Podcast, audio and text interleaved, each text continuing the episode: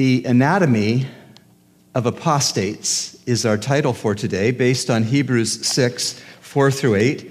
And last time, two weeks ago in the passage, we noticed that uh, apostates are not truly saved. They look saved, maybe, they talk saved, maybe, they are with the saved, but apostates themselves are not saved because the faith they have in Jesus Christ is a situational faith versus a saving faith. When it's convenient and advantageous for them to have a faith in Jesus Christ, they have it, but it's fleeting. It uh, passes with circumstances in and out. It is not a rock solid, absolute 100% faith in Jesus Christ for salvation and then for sanctification after a legitimate salvation. And we've used the metaphor that you can walk away from a wedding unmarried. That's what apostates do. They're in the wedding, they're standing before the congregation. They're uh, soon to be married to Jesus Christ in salvation, but they walk out of the chapel. They leave before they're actually wed to Christ. And apostates are ones that can walk away from a wedding unmarried. But you know, eventually, apostates, whoever they may be, will be seen for who they are and for what they are. That they are uh, professing salvation in Christ, but they are not possessing salvation in Christ. And you know, sometimes the magnitude of the apostasy that apostate carries out is staggering. I think of the true story of the missionary couple who packed their lives up in America to go to live in a country in the Middle East. They went to evangelize Muslims and to eventually plant a church made, of, made up of the converts to Christ. It wasn't by any stretch an easy ministry. But the Lord was seeing them through, and there were some open hearts they were finding for the gospel. And then, and then, the husband of this missionary couple announced to his wife that he had converted to Islam and that she should do so also. Can you imagine? Can you imagine that? He turned out to be an apostate wearing the hat of an evangelical missionary. He came to the wedding, but he left it unmarried to Jesus.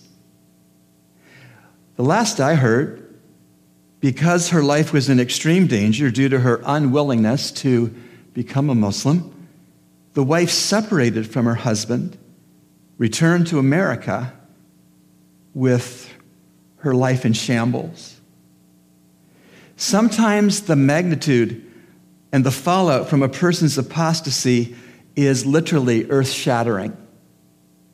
Please go with me in your Bibles to Hebrews chapter 6 and verse 6 to begin with. Hebrews 6 6. Hear the word of God. And then have fallen away, it is impossible to renew them again to repentance, since they again crucified to themselves the Son of God and put him to open shame. Let me back up and get the context with you on that. Verse 1 Therefore, leave the elementary teaching about the Christ and let us press on to maturity, not laying again a foundation of repentance from dead works and of faith toward God, of instruction about washings and laying on of hands, and of the resurrection of the dead and eternal judgment. And this we shall do if God permits. For in the case of those who have once been enlightened, so now we're talking about apostates, for in the case of those who have once been enlightened, have tasted of the heavenly gift, and have been made partakers of the Holy Spirit, and have tasted the good word of God and the powers of the age to come, and then have fallen away, it is impossible to renew them again to repentance, since they again crucify to themselves the Son of God and put him to open shame. Now, just to be clear, the apostates who first read the epistle to the Hebrews, the apostates who walked away from the collection of converted Jews who first read the book of Hebrews, to be clear, those apostates walked away from the faith in Christ to error, to damning sin, and to Satan. And their walking back was walking back to a self effort righteousness that expressed itself in the temple and the animal sacrifices, and the laws. And yet, in Romans 3, verses 19 and 20, it's made very clear what the purpose of the law is and what the purpose of the law is not. Hebrews 3 19 and 20. Now we know that whatever the law says, it speaks to those who are under the law, that, that's a purpose, that every mouth may be closed and all the world may become accountable to God. Verse 20. Because by the works of the law, no flesh will be justified in his sight. For through the law comes the knowledge of sin. God's intent for his holy law, perfect law, was to diagnose a sin problem. It was not to solve any sin problem. Just like an MRI diagnoses I have something going wrong in one of my organs inside my body, the MRI cannot fix that diseased organ, just point it out. The law of God points out the sin in all of our lives and therefore points us to the cross of Calvary and the finished work of Christ to be the remedy for our sin problems, whether we're Jewish or Gentile. And so the first readers of the book of Hebrews would have had the New Testament book of Romans in hand for about eight years by the time the epistle called Hebrews was written around roughly AD 66. Now, on this concept the law of God cannot save anyone from sin, there are several more verses that I want to just mention the references for so that you can see that it's not just in this place in Hebrews 6 that says the law of God, although useful, cannot redeem, cannot forgive, cannot cure sin, estrangement from God. The law of God is given to the Jews in the Old Testament and given to us in the Old Testament as as uh, church age readers, that law cannot remedy the sin problem we all have. One cannot be justified by keeping the law because none of us can keep the law. All of it, 100% of the time. None of us can keep all of God's holy law. So it's an MRI, it's not a surgery to fix a diseased inner organ. The verses I'd like you to jot down for your own study on the purpose of the law and its contrast to the saving work of God on the cross through Christ would be these. Jot these down for your future study, if you would. Galatians 2 21. Galatians 3, verses 11 to 13. Galatians 3, verses 23 and 24. Galatians 4, verses 9 to 11. And Hebrews 10, verses 10 to 13. And so, what we're saying, therefore, is that the first reader apostates of the book of Hebrews were running back to a sinking ship. And we'll see from verses 6 and 8 in our passage for this morning, they went back to an eternally sinking ship. So, again, to make the very important point, apostates being referenced here in Hebrews 6, 4 through 8, were falling away from something.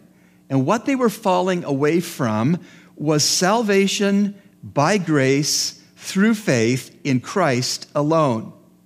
That's what they were falling away from. They were exposed to it, they learned about it, they understood it, but they chose to walk away from it, to fall away from that grace through faith in Christ alone salvation provided. And as they walked away from it, these apostates who first read the epistle called Hebrews, they went back to Judaism, which they knew, to its rituals, and to its law. Now, what might have caused these apostates who first read the uh, book of Hebrews to fall back? What might have been the reasons they apostatized, that they didn't accept the truth by full faith in Christ, but walked away from something they were acquainted with to do something else that they once came out of. Why would that have happened? Well, I think a number of reasons. The root cause that they walked away and apostatized was they never really were saved.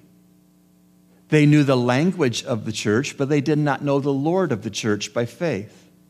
So the root reason they walked away back to Judaism was they were never really saved genuinely to begin with.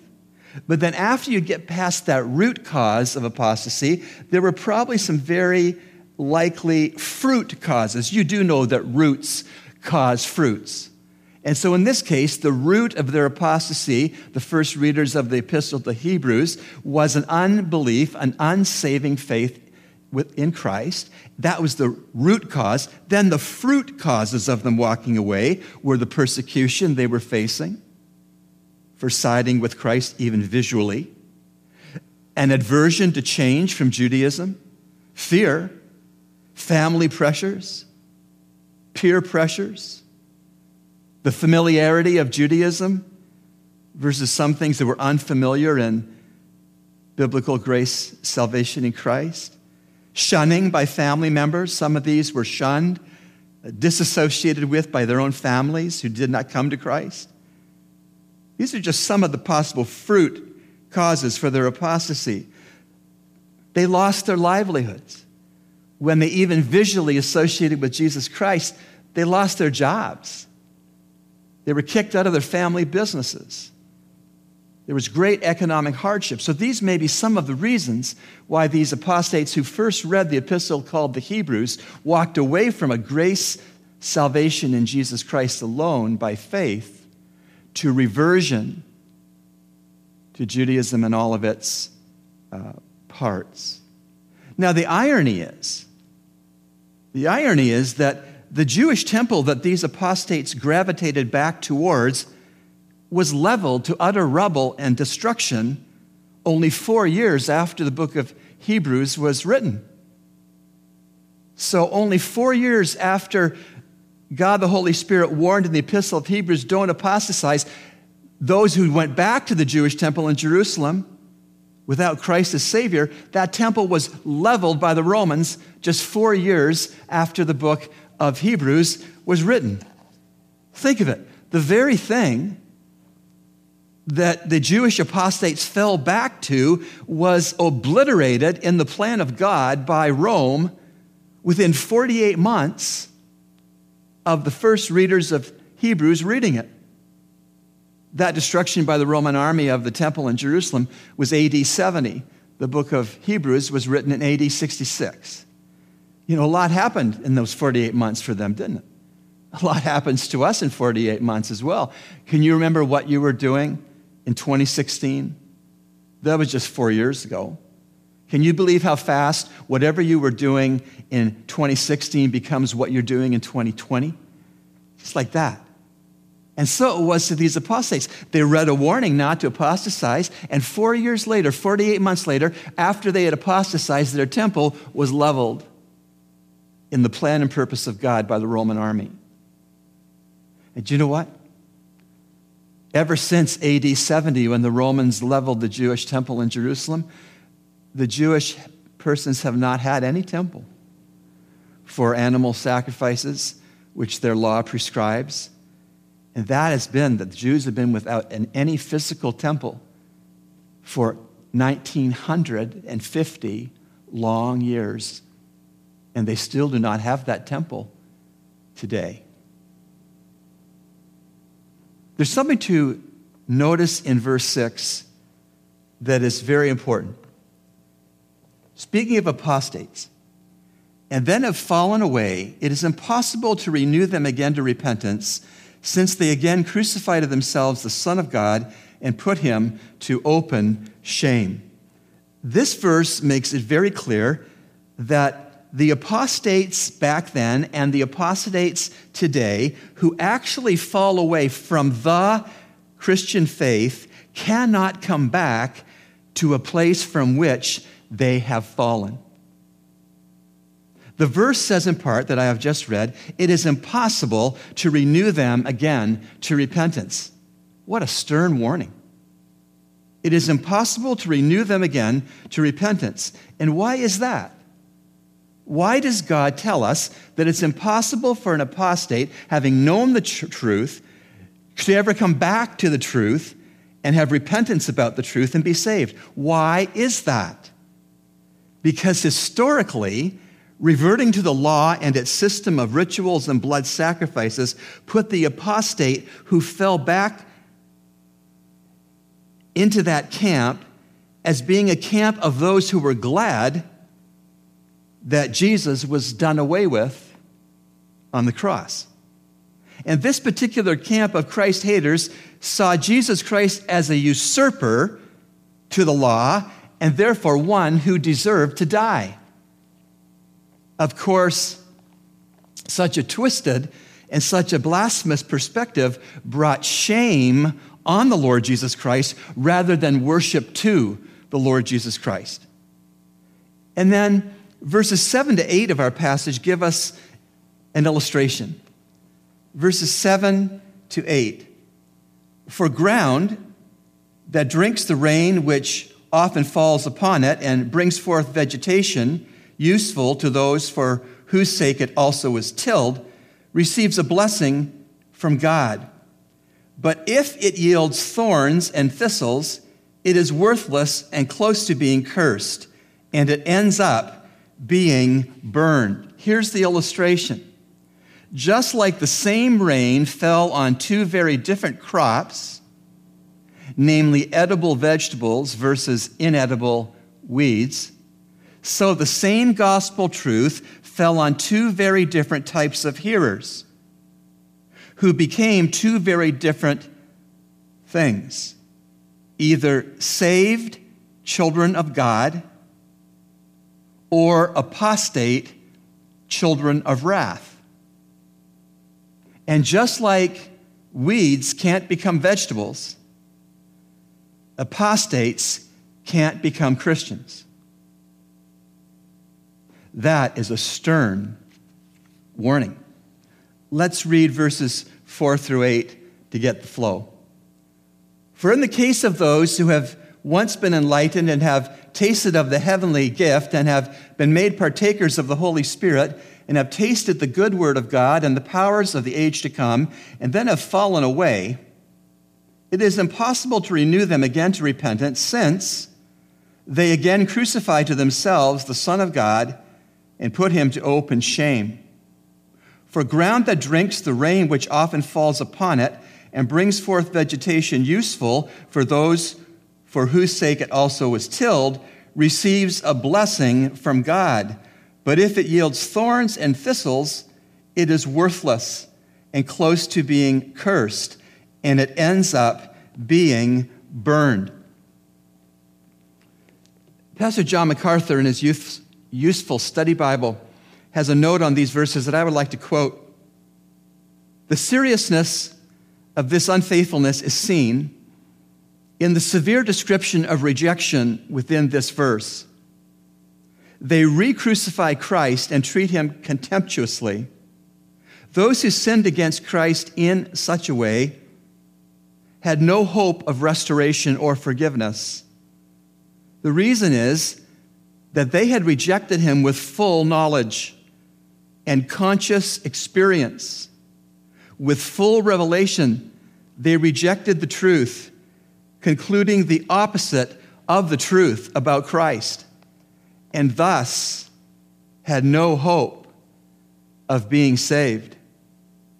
They can never have more knowledge than they had when they rejected it. They have concluded that Jesus should have been crucified, and they stand with his enemies. End of quote.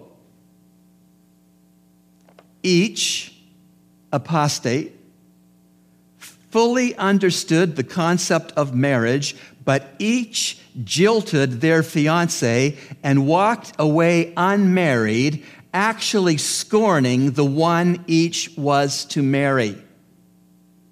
You can walk away from a wedding unmarried. Now, it is interesting to me, as far as I know, Christian groups which believe that these verses we're studying pertain to Christians and not to apostates believe that sinning Christians can lose their salvation. But those groups of Christians don't teach that if Christians do lose their salvation, that it's impossible for them to get it back. That's interesting. But please don't lose track of what we're saying. Please don't lose track of this. These verses, Hebrews 6, 4 through 8, these verses warn apostates who have never been saved, not Christians who have been saved. Verse 6, once more, and then have fallen away. It is impossible to renew them again to repentance since they again crucify to themselves the Son of God and put him to open shame. Praise God, now and for all eternity, that it is impossible to lose one's salvation. The same grace that saves us is the exact same grace that secures us in God's salvation in Christ. Security in God's salvation, please hear me, is not dependent on our grip on Jesus, but rather security in our salvation is totally based on Jesus' grip on us. Hallelujah. What a Savior. What a salvation. And what a grip by Christ. And you know, we should face it. we should face it. If it could be that any of us could lose salvation, then we all would, wouldn't we? we fall short of righteousness so often. We fall into sin and trespass so often as converted believers. But God's grace is sufficient. God's grace is inexhaustible. And so, if we could lose our salvation, which we can't, if we could lose our salvation, we all would. But praise God, we can't. I want to give you some scriptures that assure us that once we are genuinely saved, we are eternally saved. Uh, verses to do with what we call eternal security or the perseverance of the saints or the preservation of the saints, these wonderful doctrines, uh, synonyms. I want to encourage you, please study these verses. If you have another believer living under your roof, study them with that believer, maybe your husband or your wife or your son or your daughter, your grandchild your grandma, your grandpa. Study these verses, believers, to show us that once you are saved by Jesus Christ, you are securely saved, you are eternally saved, you are kept saved until you see Jesus Christ and enter heaven. Here are the verses that are so edifying and assuring in the topic of eternal security. Please jot them down, as I've said. John 5, 24. Jude 24 and 25. John 10, 28 and 29. John 17, 11 to 24.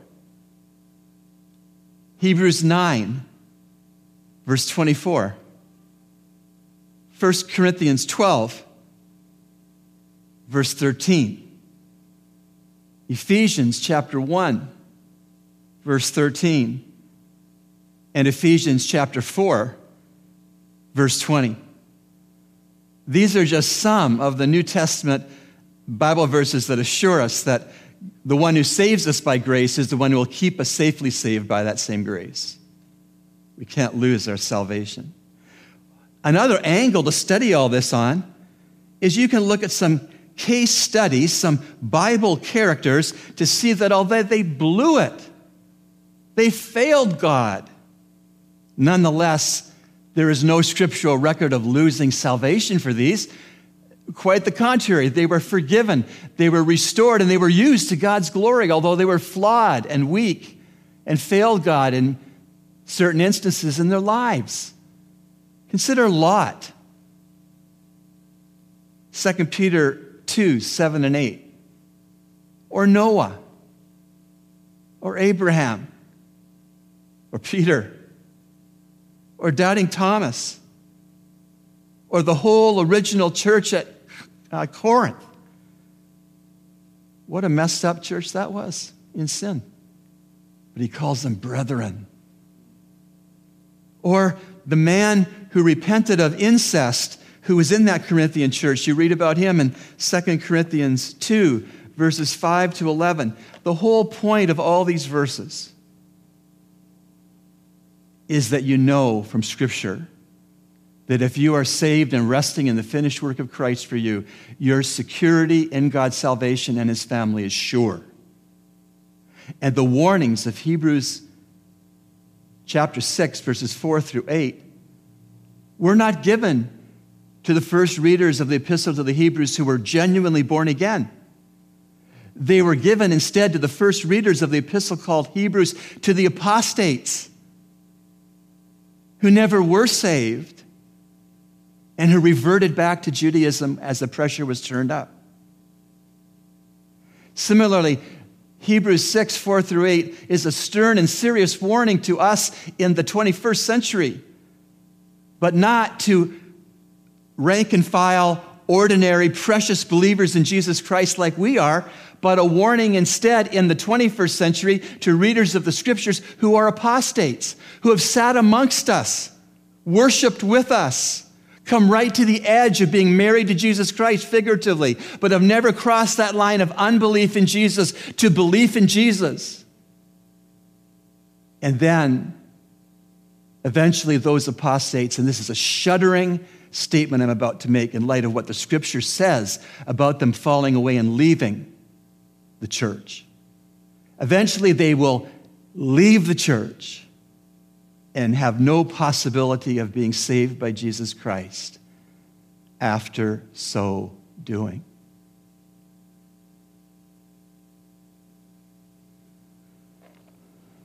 Why? Why would God, in His grace and mercy, give us such detailed descriptions about apostates? and give us such clear, serious warnings about apostates? Logically, I think there's at least three reasons. Number one, so we won't be one. So none of us would be an apostate. Number two, so we can spot one. So none of us will be fooled by the acting performance of an actor or an actress who's playing a part as a Christian but is not truly saved. God gives us these warnings about apostates so that we can spot one and share the gospel and plead for their souls in prayer before the throne of grace before they walk out from amongst us and lose opportunity to repent and trust Christ later. Number three, so we will not be fooled by one. Apostates can sound pretty good. They can seemingly know their Bibles. They can come across with confidence in the things of the faith. But they're not saved. They know what it means to be saved. They fully understand that. But consciously, they have gone like this to the offer for their own reasons. When that is the case, we who know Jesus Christ by saving faith need to understand don't be fooled by that man. Don't be influenced by that woman. They're an apostate. And so, to carry the metaphor through that I've used in this sermon and the one previous, you can walk away from a wedding unmarried. But these verses add to that statement. But when you do so, you will never get married. Hebrews 6, 4 through 8. For in the case of those who have once been enlightened, and have tasted of the heavenly gift and have been made partakers of the Holy Spirit and have tasted the good word of God and the powers of the age to come, and then have fallen away, it is impossible to renew them again to repentance, since they again crucify to themselves the Son of God and put him to open shame.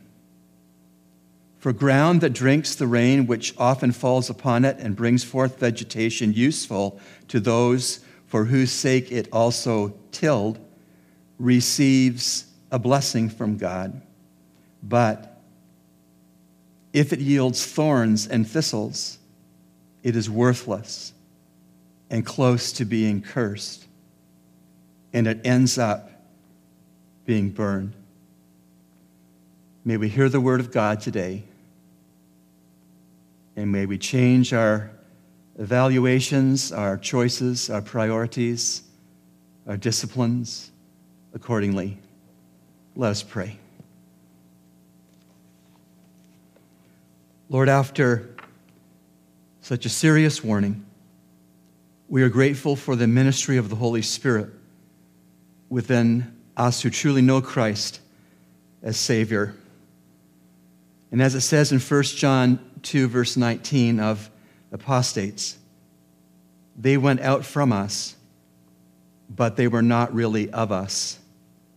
Lord, we pray for any apostates who may be in our assembly or the assemblies of those viewers online. We pray that they would repent and turn to Christ in genuine, sincere faith for salvation before they physically walk out of the assemblies that they are now a part of. Lord, you've told us they went out from us, but they were not really of us. For if they had been really of us, they would have remained with us. But they went out in order that it might be shown that they all are not of us. Lord, thank you that by your grace, not based on any merit on any of our parts, but purely based on grace, you have anointed us who know Christ as Savior with the Holy Spirit. And one of his beautiful ministries is to help us all to know truth from error, fakers from the forgiven. Lord, may the Spirit of the Holy Spirit the strength of the Holy Spirit, the wisdom of the Holy Spirit, the discernment of the Holy Spirit guide and direct us as we face the concept of apostasy. For we ask this in the name of the one who has loved us, shed his blood for us, risen from the dead on our behalf, intercedes for us at the Father's right hand and is coming again to gather us out as his betrothed bride, the church. We pray this in Jesus Christ's precious name together. Amen.